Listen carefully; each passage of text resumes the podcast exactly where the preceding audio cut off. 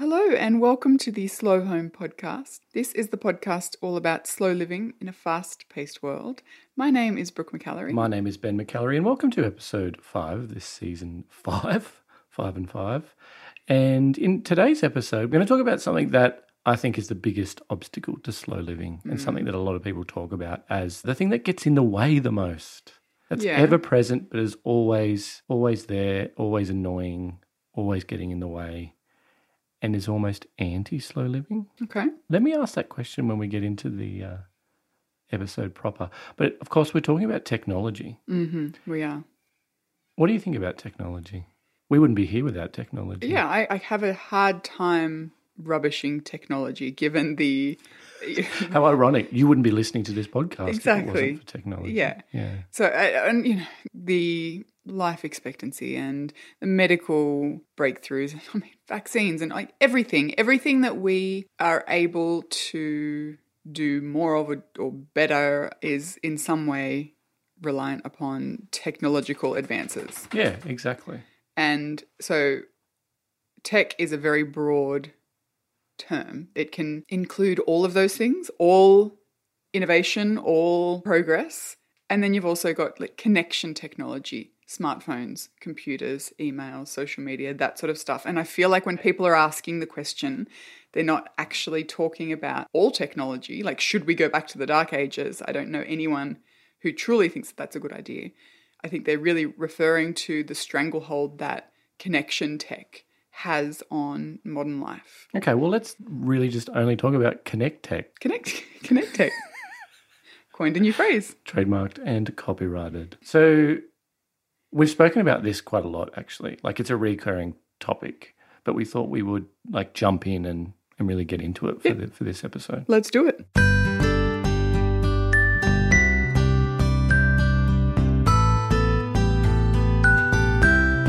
So let's talk about the elephant in the room technology. And I, this is the question I asked you at the top of the show Is slow living anti tech?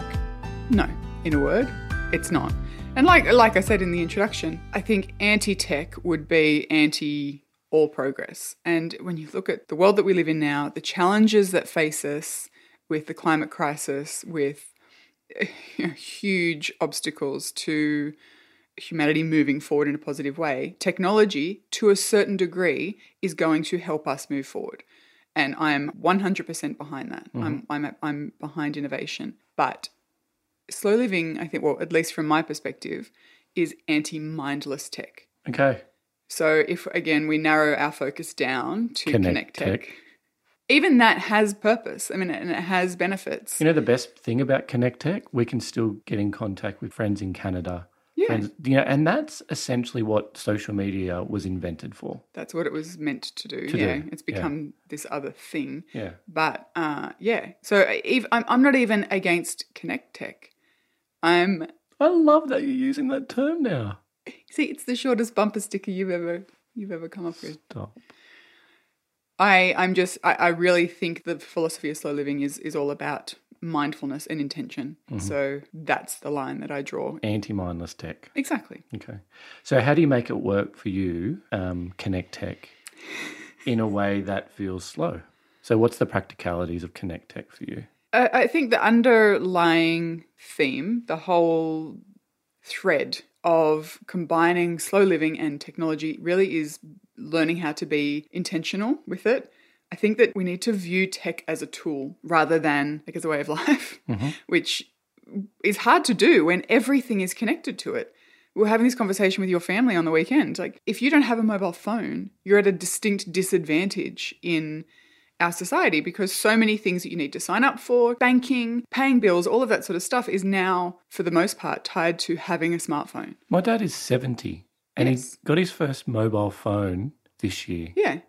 And that was partly because he simply couldn't continue doing the things that he needed to do, like life admin and work. Society was against him. But yeah, Do you know what I mean? Like He he, held, held out, out. for so long. maybe he held out for the, you know, for things to write and in his favor. But Yeah. You know, so so I think it's really difficult to remove um, that mindset of, of a technological life. But I like to view tech as a tool that you pick up to do a specific job, whatever that may be, and then you put it down and go do something else. And that helps me a lot in managing and balancing, you know, because I, I do work online, I do work remotely, I do use a lot of technology in, in the work that I do. So viewing it as like a wrench or a hammer or a pen or a knife, do the thing that I need to do and then put it down. Instead helps. of a black hole. Exactly. Well, and, and that's the other thing. the time suck of it. what I really like to do to remind myself when I feel like I have gotten sucked in, when I have, you know, hit that scrolling, mindless kind of headspace, is to remind myself, and I do this a lot, that it is not just my willpower failing against this piece of technology that has no agenda. It is backed by an entire agenda. industry Scientists. well, with scientists, yeah, Yeah. psychologists, Yeah. developers, really smart people who are designing systems that get us hooked. And so it's not just me versus a phone. It's me and my willpower, which gets overwhelmed time and time again, versus an entire industry. Billions of dollars of investment. Exactly, which actually makes me feel two things. It makes me feel better for not being just a failure of, you know, this person who talks about slow living and still manages to get caught in the scroll trap. But it also makes me kind of pissed off. And I use that fire in my belly to really shift my perspective and say, not out loud, but kind of say, you don't get my time. This is my time. This is my life. The way I want to spend it looks like this. And because of the work that you're doing to kind of distract me, to cajole me, to convince me, is making me live my life in a way that isn't aligned Yeah. with what I want. Yeah. And I use that as motivation to maybe step up my behavior change or to, to bring in a new kind of tool or boundary. So let's talk about those behaviors Mm-hmm. because that's almost the next step. So you're it's you against billion dollars worth of industry. You know, do you have a particular mindset when it comes to when you when your eyes are on technology? Mm-hmm. What's your what's your mindset like? You know, what what do you got to do? What do you got to sort of be aware of before you actually jump in? boundaries, honestly. Having boundaries, and it takes time to set up boundaries that work for you, but having boundaries in place allows you to set them and then operate within them for the most part without having to constantly remind yourself or berate yourself of them. So, boundaries, by boundaries, I guess I mean it could be a time boundary or it could be a physical boundary with technology. So what are some time boundaries that you've adopted? These are the okay. Let me give you a list of boundaries that I have played with and used over the years. I don't use them all at the same time, but things like time This, boundaries. this like segment is Brooke's Boundaries, brought to you by Connect Tech. the iPhone. I like Connect Tech. Connect Tech. Uh, so, Mindless Connect Tech. so one of the time boundaries that I have used a variation on for years is no tech before a certain time or no tech after a certain time. So when the kids were a little bit younger and I was not able to work in the mornings, I would have a no tech before school drop off boundary. And that worked really well, actually. It mm-hmm. allowed me to get up, get the kids sorted for school, lunches packed, all that sort of stuff, get my head right for the day. And if I was lucky, that maybe would include some meditation or yoga or something like that. But to get my head right for the day and then come home and recognize that that's when my workday started, Yeah. yeah. that helped enormously. Mm-hmm.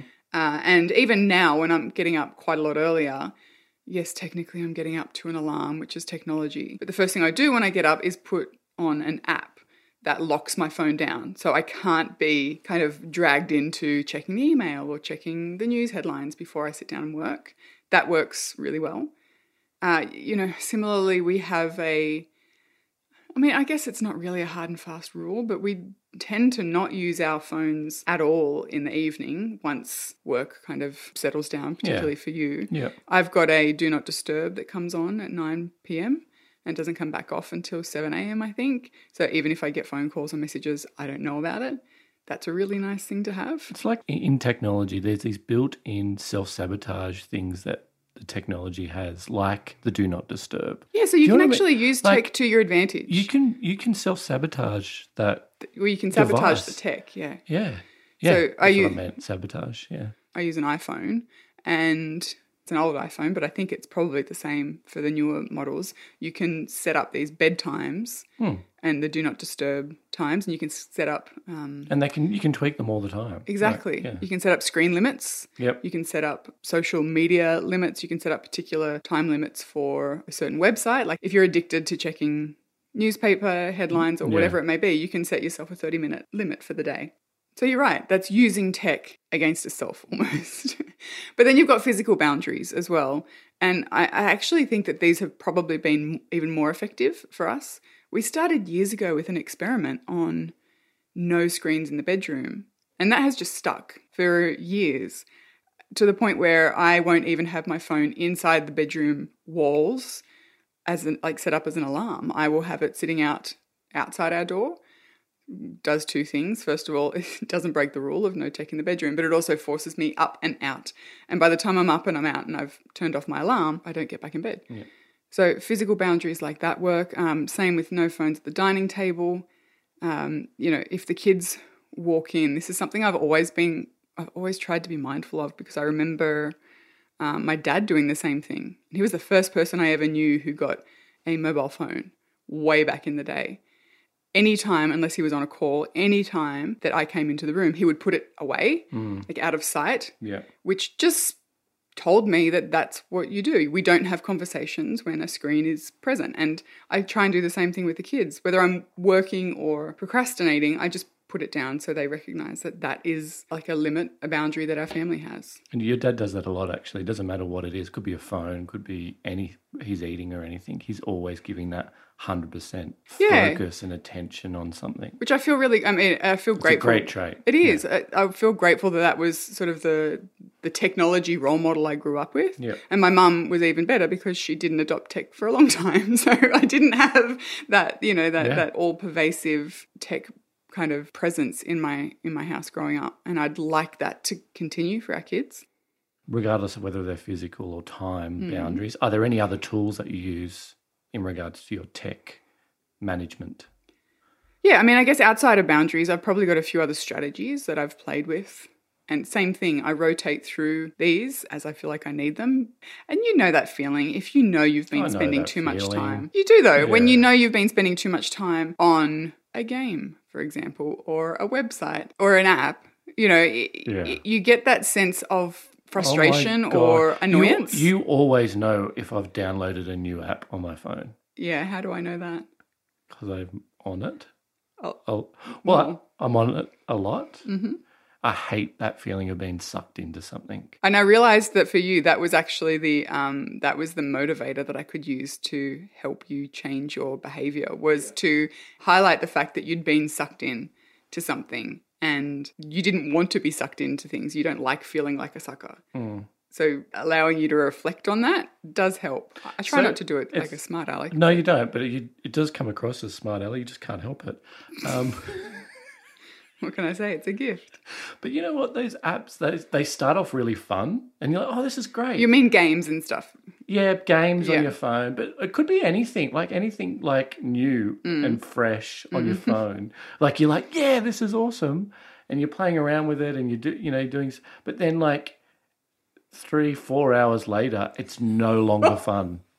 I'm not. mean- I'm not saying that I'm on there for four hours straight. I'm just saying like after the fourth hour, Yeah. it's almost like this cap, and they're like, "We're going to cap the fun on this now.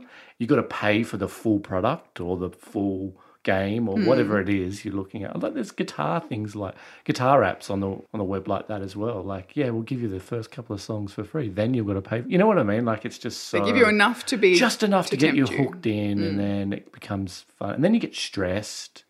Well, you do, You and know, that, for me, that's yeah, the the, I- I the highlight for you. Yeah. Like that's that's what's highlighted, and I'm like, something's changed, and you're a bit Yeah, a bit off the planet. yeah, Like that goes back to what I was saying, though. Rather than beat yourself up about it, it's really helpful to recognize that that's exactly how it's been designed to do that. totally. Yeah, So I think some of the, the strategies that I use, what I like about them is that you can tap into them at any sort of time that you feel that sense of frustration or that sense of becoming a little bit too addicted to things.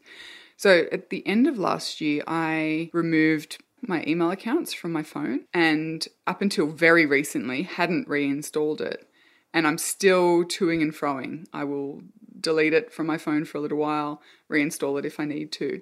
And I- really enjoy that freedom. I like that when I sit down, open my laptop in order to answer emails, I'm there with, with time and energy and attention to do it.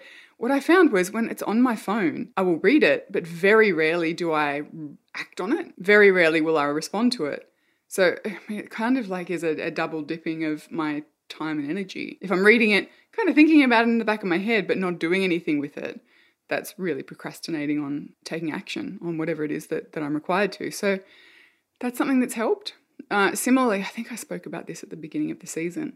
Uh, I've deleted Instagram and I do reinstall it on a Thursday morning and a Friday morning. I post usually on a Thursday and a Friday. That's been awesome. My screen usage has been down a lot since I did that. You encouraged me to delete Instagram back in December. hmm You haven't reinstalled it, have It's you? not on my phone anymore. you don't have to post regularly, or you don't you don't I choose just to go- post regularly. You know, go on the web to look at it, Yeah, I, which is I- great. Like you know, because that was one of the major Scrolling mindless things. social media.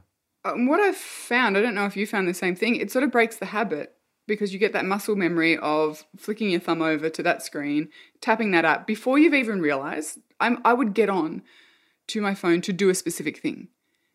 And then I realize that I'm on Instagram, or I realize that I'm reading a news news headline, or I realize that I'm doing the not the thing that I got on to do. So trying to break that habit by removing the app, blocking the app, uh, using one of those tools that you already spoke about, it breaks that habit and allows you just a sense of self awareness. And then you start to recognize when you fall into those same patterns. And, and for me, that's where change happens. It's not from the actual deleting, it's from what you learn about yourself and your triggers that sort of instigates change. Absolutely. Here's a big one. It's a question we've always we're always asked, and it's a, it adds another element to Connect Tech. Kids and technology. Mm-hmm. I mean, they're, they're Kid tech. Kid tech. They're encouraged to bring devices into schools now. Yeah, yeah. like their own devices they're encouraging them to bring in and it's just part of their learning pathways now it's built into every subject going back to the tool technology as a tool i feel like the blurred lines in the education system at the moment is huge with this And it's tough. And I get I get it because we don't want our kids left behind. That like I think that's that's the reason that that it's become so prevalent in classrooms, uh, public and private school classrooms. So I, I understand the reasoning behind it, so do i but I'm not convinced that it's necessary, particularly for primary school kids mm. you know and I, I have a complicated relationship with this too because I don't want our kids to be at a disadvantage. yeah if, left behind yeah Sure, but I actually don't think they would be. If our Yeah. kids were completely without access to technology for the first 10 years of their lives, I, which they're not, Hmm. I believe that kids are able to learn much more quickly than we give them credit for. So let's say they spend the first four or five years of school without any technology, learning handwriting, you know, physical sensory play, all of that sort of stuff. And then we introduce tech after that. I don't think that five years down the track you could tell the difference mm. between the kids who started at 10 and the kids who started at 1. And I think there's a lot of the issue at the moment is there's a lot of Australia, particularly education system, trying to play catch up with international Totally. um, education Yeah. environment. yeah. and I mean, I work with a recruitment company, and I've had conversations and and on job descriptions in the past, like when we were growing up. You know, you didn't really need to know and understand technology unless you worked in IT That's right. now those skills are essential for almost every single role. Hmm. But do you think they, that kids White need to collar, learn them? blue collar. When do they learn them? Like when do you make that call? Like yes, you now you're in year seven. You're you now. maybe. Gonna, I'm just saying, like that's the biggest call I think, and Yeah. it, and it has huge ramifications. Yeah. No, I, I don't I don't have an answer here because our kids use technology. But I'd be curious to know if there's you know, a shift away. And interestingly enough, I know there has been a shift away, particularly in the States, in schools where Silicon Valley executives and uh, developers and Children go. They, So Mm-hmm. their kids go to these very exclusive private schools, Mhm. which are completely tech free. So I don't know. I just feel like there's something there. Have we gone too far already? I don't know. Are we trying to unpick it? Maybe, you know, and it'll be interesting to see whether that is a trend that continues, you know. But it, perhaps people who work in some roles in Silicon Valley are aware of things that us plebs aren't. Yeah, you know, exactly. like yeah, the addiction of technology. Steve Jobs didn't let his kids use On- an iPad. yeah. Bill Gates wouldn't let his girls have phones until they were like 15 and that was only because it was a that was a do or die thing for them. He, he said he wished it could have waited. So it's important to be a role model. Yes. Is what is that what you're saying? No, yeah. that was not what I was saying, but that's what I was getting yeah, to. yeah. It is. It's- So I, I mean, I, say- I share all of that just so I'm being clear that I don't have all the answers, and I kind of wish I did, but I don't. I think where we've landed with our kids is in a place that requires It's reasonably healthy. both of us to be Yeah. reasonable. Yeah. Yeah, all Yeah. parties to be reasonable. Yeah. They both have iPads, Yeah. and they've both. We haven't bought them for them. They have saved their own birthday and Christmas money Over many years. yeah, to buy their iPads. So I, I admire that. You know, I admire that that's what they wanted to do, and they look after them as a result. And it's That's not all the big bad. thing. Like they actually look after them. Yeah, they do. yeah. You know, so so going back to boundaries, we've sat down with the kids and spoken about what we feel are reasonable boundaries around their tech use. And for their iPads particularly, that is no iPad time from Monday to Thursday, and then they get an hour a day Friday through Sunday. Yep. And that typically sticks most of the time. And I feel like they're getting to an age now at 9 and 11 where they're actually starting to monitor their Jeez, behaviors. yeah. Well, I mean, our son said to me the other day, he said, I'm going to use my hour in the morning because if I do it in the afternoon, he said, I get in a bad mood. Oh wow. Did And you I- say that? Yeah, I don't know. That feels like progress. So, my philosophy with any decisions for the kids has always been give them boundaries within which they're free to make their own choices. And I think that that's a that's an example of that. You've got an hour today. When are you going to spend it? How are you going to spend it? Because you know when it's over, it's over. And it's been interesting to watch them figure out what works best for them. And then also try and push back, of course, and we talk about what compromise is through the lens of that as well. But on the whole, that's the way we're dealing with their iPad use. Mm. They do watch a little bit of TV during the week, but not much. They've got activities two or three afternoons a week, so you know they That really don't have a lot of time, The, yeah. and which is great. They, what I really enjoy is if they watch TV during the week, it's often like before bed and they read then, which I They really do, and we'll, we It's do really that together. yeah. So we Yeah, watch Operation exactly. Ouch or MythBusters or something like something that. Something semi-education. Yeah, and I quite like that as a ritual, Yeah. and then they go off to bed and read. It is balanced. And so overall, are you in a good place with your relationship with technology? Um, on the whole, yes, I think so. Some days more than others. But what I, I have discovered this year is that crowding out rather than giving myself hard and fast rules around my tech use, it seems to help me better manage the way that I'm, I'm living with it. And so by crowding out, I mean having other things to do, non tech things, having quite a structured work week, having a to do list that's very clear on what needs to be done. All of those things act to crowd out the opportunity that I've got for mindless tech. I find that my screen use has dropped off dramatically since the kids have gone back to school and I've gone back to kind of my normal working rhythm or my new working rhythm. So I think that's really the hmm. the biggest hmm. learning for me is not to say tech is bad or scrolling through Instagram for 10 minutes is bad and beating myself up over it. It's just not giving myself too many opportunities to do that. And that then kind of makes me feel more productive. And it also allows me to get the enjoyable benefits from Connect Tech, like sending a message to our friends in Canada, like, you know, looking at what people have been up to, Yeah. checking in with people who are making cool stuff and, you know, seeing what that process is. That's all part of connection tech. And I have no problem with any of that, providing it's for a small period of time and then I go off and put that tool down and do something else. That's exactly right. Yeah. And I think I think that that will end up being just a muscle building process. You know, that that becomes my new normal. And to the point where excessive scrolling no longer even feels attractive. It no longer even feels like something I wish I had time to do. Mm. And I I don't even feel like that now.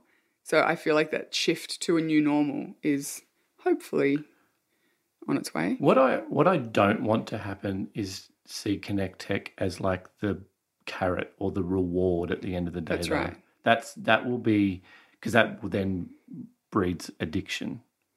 Do you know what I mean? Maybe, like it's yeah. that addictive. Like it's like you're just working for that screen time. Do you know Yeah, what I mean? I do. So I'm just talking about my, me and my behavior. I've got to be really careful with that. Is not reward myself with more technology. Yeah, like, reward do- myself in other ways. Yeah, okay. And that's I guess where crowding out can can Yeah. help. What's Yeah. something else you really enjoy doing? You love playing guitar Yeah. and you don't feel like you have enough time to do that. So instead, when you feel that urge to pick up your phone and see what's been happening, instead you pick up your guitar and, Exactly. and play for 15 minutes and then you might only have 5 for Instagram scrolling and that's okay. Yeah. Yeah. So that was uh, that was Connect Tech, I love that you've coined a new phrase. anti-mindless Connect Tech. Hmm. That's where it's at. So the second half of this conversation, you're going to catch up with Sara. I am. So you may recall that I had a really lovely chat with her actually back in season four. I found Sara to be very accomplished and very intentional with the way that she was living, almost to the point where I didn't know if I could offer her anything. And I know talking to Carl, who, Carl Honore, who was the you know the second guest in Sara's yeah, yeah. Sara's episode, he felt much the same. So it was kind of cool to come back to Sara and let her know that exact thing, but also to see what our conversation shook loose in her. But it's really lovely actually because she has spent a lot of time exploring awe and sort of looking at, at how the outward actions of slow living has shifted in her life in the last few months. So I really hope you enjoy catching up with Sara because I know I did. And it's a yeah, it's a lovely chat. Head over to slowyourhome.com slash season five for the show notes uh, to this episode and for all season five episodes. Enjoy the chat with Sara.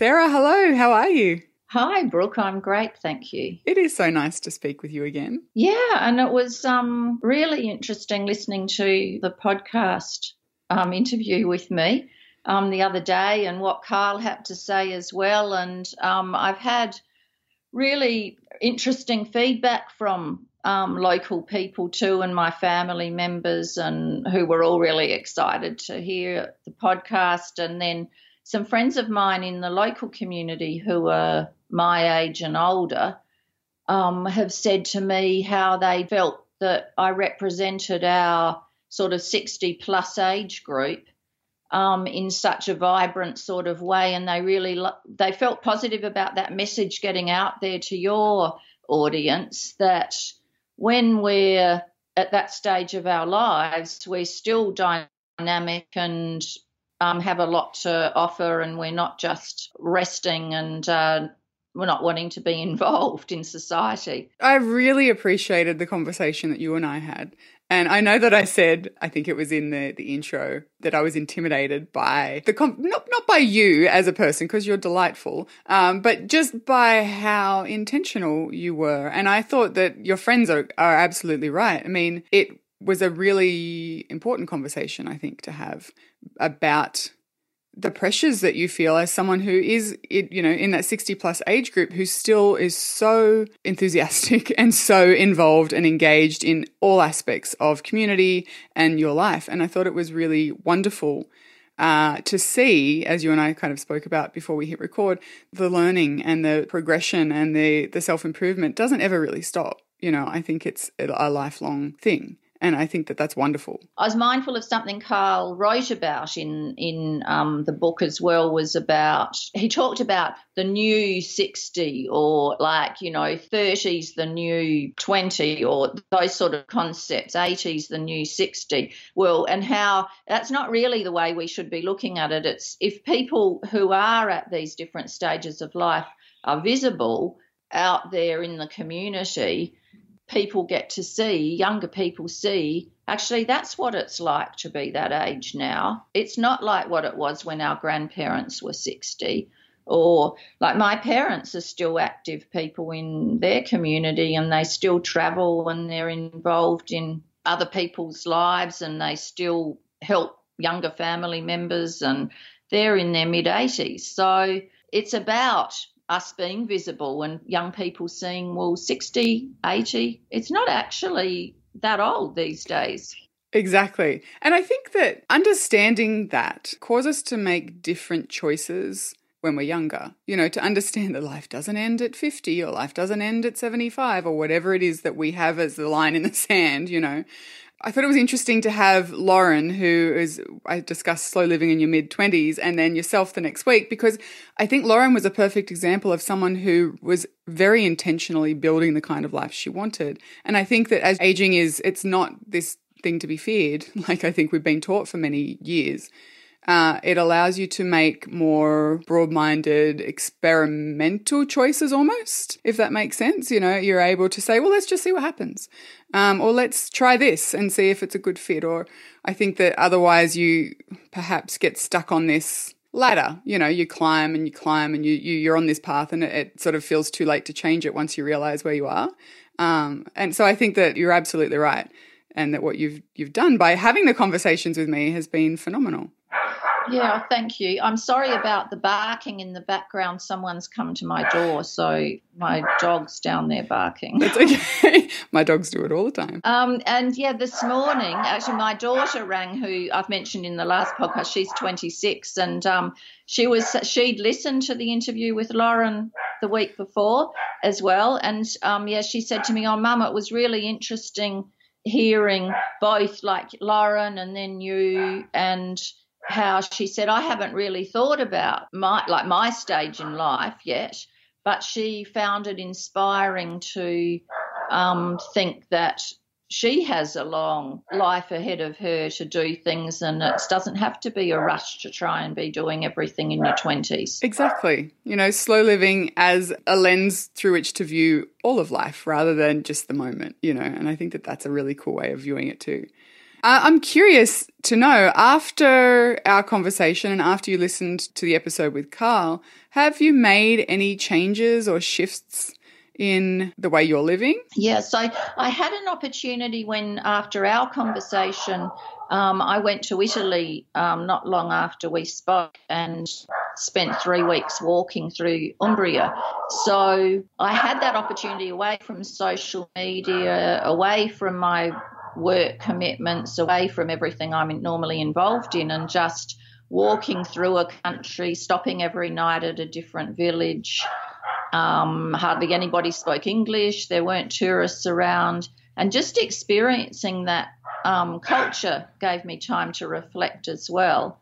Uh, something that that struck me that Carl said in the podcast was about focusing on what slow living means to me not necessarily what all of the books, the podcasts, the people you interview, what it is to other people, but just take stock of what it means to me.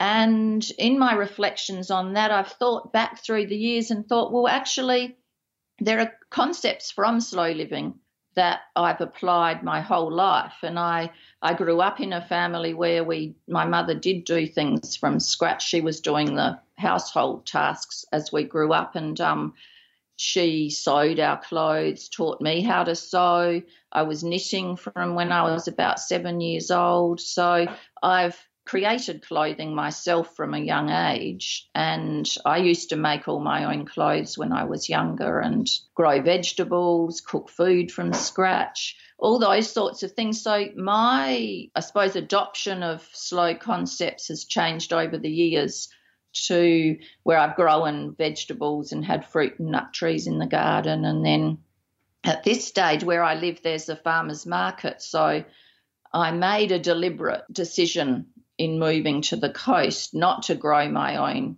produce, but to support the people who are making a living um, out of doing that. So I buy local produce um, at the farmer's market and at a grocery store that sells local produce rather than um, growing it myself now because that provides me time to do other things. And we have access to sustainable fashion now that's produced ethically. And um, so I tend to buy those items, but I'll mend things. So I use my sewing machine still to to extend the life of garments or alter them, but I tend to make deliberate choices about what I'll I'll purchase. So it it is an evolving. It is, you know, and there's many different ways to do it, and I think that that's a really important thing for everyone to understand. Uh, as you said, you know, growing your own fruit and vegetables, making everything from scratch, making your own clothes, that's often what people think of, I think, when they think slow or they think sustainable living. And that's a really valid way of doing it. But there's also the other end of the spectrum where you support people who are making a living creating those things. And that's also slow and sustainable and valid, you know. And I think that everywhere in between and a combination of all those different approaches, it's important to understand that that's an option. You know, we don't need to be this like poster child for making everything yourself. I'm also conscious of spreading um, income around in the community. So where I mentioned the sort of work I'm still doing um, on a contract basis and a casual basis, that's the easiest way for me to generate um, income because it pays well. It's something I can do. And so when I am doing quite a bit of that sort of work, I will get a local person to come in and clean my house for me. So I'm passing on the income that I'm receiving to someone else for the sort of thing they do to earn an income. And I, oh, I think that's important as well in um, sharing wealth in the community, utilising other people's skills to free oneself up to do the things that we do better. Exactly. And I think that's a really practical example of how if we're mindful of um, the community we live in, the kind of life that we're building, we can raise everyone up in our community, you know, by being mindful with where our money goes, by being mindful of which small businesses we support and which service providers we support. And I think that's, again, another really important way of looking at creating like a, a legacy of slow living that goes beyond our own home you know, and beyond our own ego. And it becomes a much more all encompassing kind of way of living. Um, now, I'm curious, actually, you mentioned your work, and we had an interesting chat about your values, first of all, and how the value of service was really central to the way you've always lived as an adult and the work that you've done, the way you show up for people. But as you were kind of shifting the balance and wanting to do more things that fulfill you in other ways, there was sort of a, a conflict of guilt um, in trying to step back from some of that, but also a happy obligation in in service to that value. Where are you at now with that? Have you developed any ways of thinking about it differently, or um, sort of managing that that juggle? It helped me um, by both you and Carl suggesting that I can only be of service to people if I'm actually looking after myself. Um, and being using those values directed at myself, like being kind to myself and compassionate to myself. So, since I've been back from Italy, I've been trying to do something like watch a movie on TV and actually just sit down and watch a movie and not be jumping up and down, pausing it and doing other jobs while I'm doing it. So, just to concentrate on doing something relaxing to replenish myself and not feeling guilty for that. So, I've been working on that and I can do it, but I, I mean, those those ideas still come into my mind about what else I could be doing. But I'm trying that, and then the annual sort of audit of explaining what I tilt into when I need to, and then and that was really useful. When I look back on the last 12 months, I couldn't believe what I'd actually fitted in. Like I thought, oh my God, I've done all this travel. Something I didn't um, mention last time is I play bridge, um, which is a card game that's quite complicated.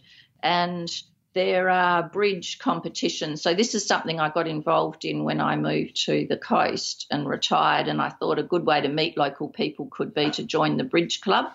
And I just had beginner lessons, so I was very, very uh, new to it. And since then, I've learned a lot. And so now I go away and play in bridge competitions with um, other members from our local club. I also uh, go on holidays. So I've done a lot of travel. I've actually worked on quite a lot of jobs. I've worked um, in the local community. And I probably haven't had enough time over the 12 months tilting into relaxing myself at home. And that's a goal in the next 12 months, I think. Uh, I think it's a really powerful tool to have in your back pocket on those days where it's easy to berate ourselves, you know, where we feel like we're living just so out of balance and everything's off kilter and, you know, I've lost sight of my, my, my values. And it could be that that's coming from a place of truth, but so often I find in my life that's just a bad day. you know and if you're able to pull back and look at that 12 months audit like you say audit that the previous 12 months and look at it through the various lenses of your values how do I genuinely feel about that rather than how do I feel in this highly emotional state that I'm in in this bad day. I think it's it's really powerful. I'm so glad that that was helpful to you, but also in recognizing that maybe there is a bit of a disconnect between the other values that you're showing up for and the, the things that are important and then that downtime for yourself. Like going to play bridge with my bridge colleagues and my bridge partner who I play with twice a week as while it's an intense intellectual concentration time, um, it is also time away from other things, and it's something I'm choosing to do. So that that's a, actually is a leisure activity that's built into my um, life. But I, it was quite intense, I think, because I was learning so much that it was a um, a real a steep learning curve to be concentrating on learning. And I think learning new things does have that impact, doesn't it? Like it can be, it, it can feel like it's taking up perhaps more real estate in our brain and in our lives than if you looked at it on a calendar because it's new, you know, and that takes up a huge amount of brain space and brain power. And then as a result, emotional and, and you know, uh, emotional kind of space as well. So, uh, but I, I like that you're able to to maybe put that in the column of leisure as well as connection and community and um, you know showing up in in different ways.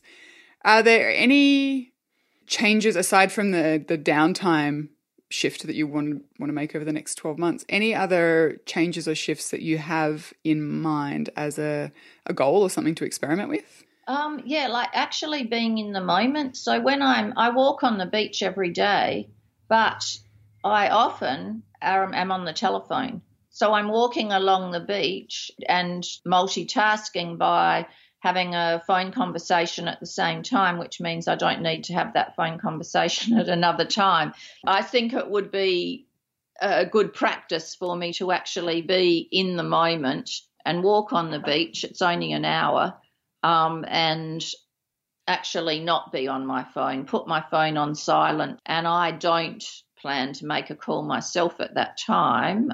I could be in the moment rather than multitasking. Yeah, I wonder if you could experiment with that for a week or a month and just see how you feel, you know, whether or not it makes a, an impact on your enjoyment and also the way you're able to notice things on the walk. Because I know for myself, if I'm walking, listening to a podcast, or if I'm walking on the phone, I'm not actually taking in the surroundings. You know, something beautiful could happen, and I might sort of notice it in, in passing, but I, I'm not able to immerse myself in it.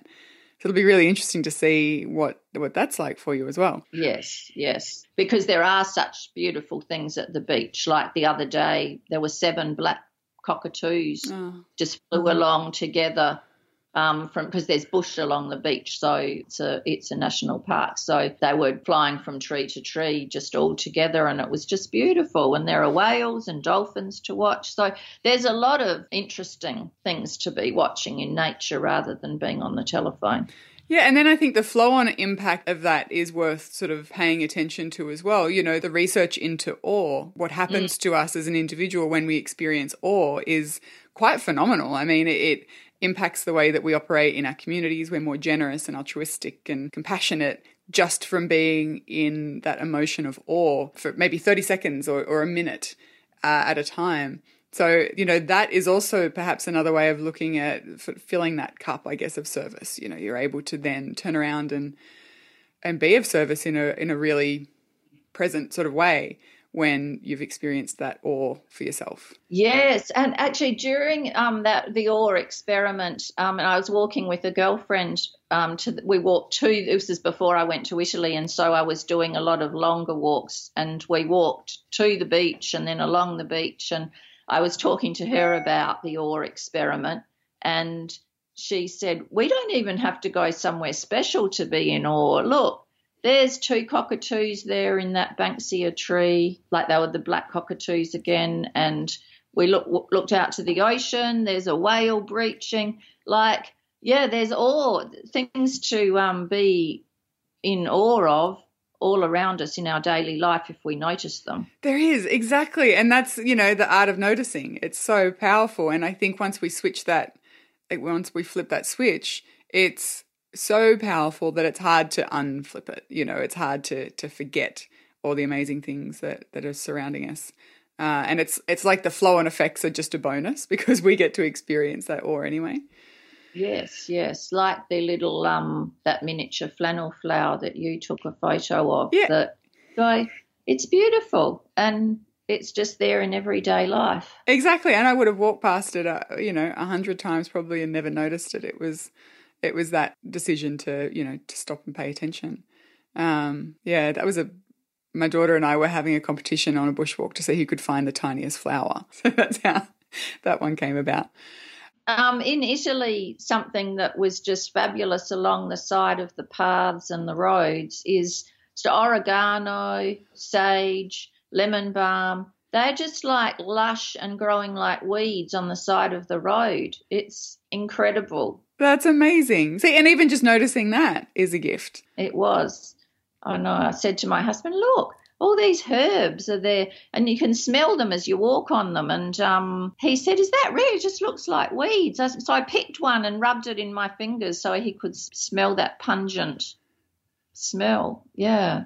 Oh, that's wonderful. Uh, Sara, thank you so much. It was be- it's been wonderful to catch up with you and to hear about your adventures, but also to hear about the shifts that you're making. Um, I'm really excited for you for particularly for the the change that you spoke about in terms of allowing yourself to relax a little more and allowing yourself to simply just relax rather than trying to multitask watching a movie or multitask those walks on the beach.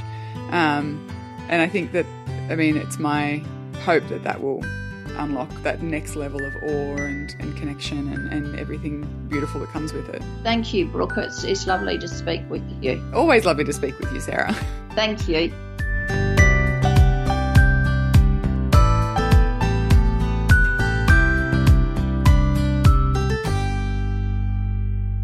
Who is that? Hi, Papa.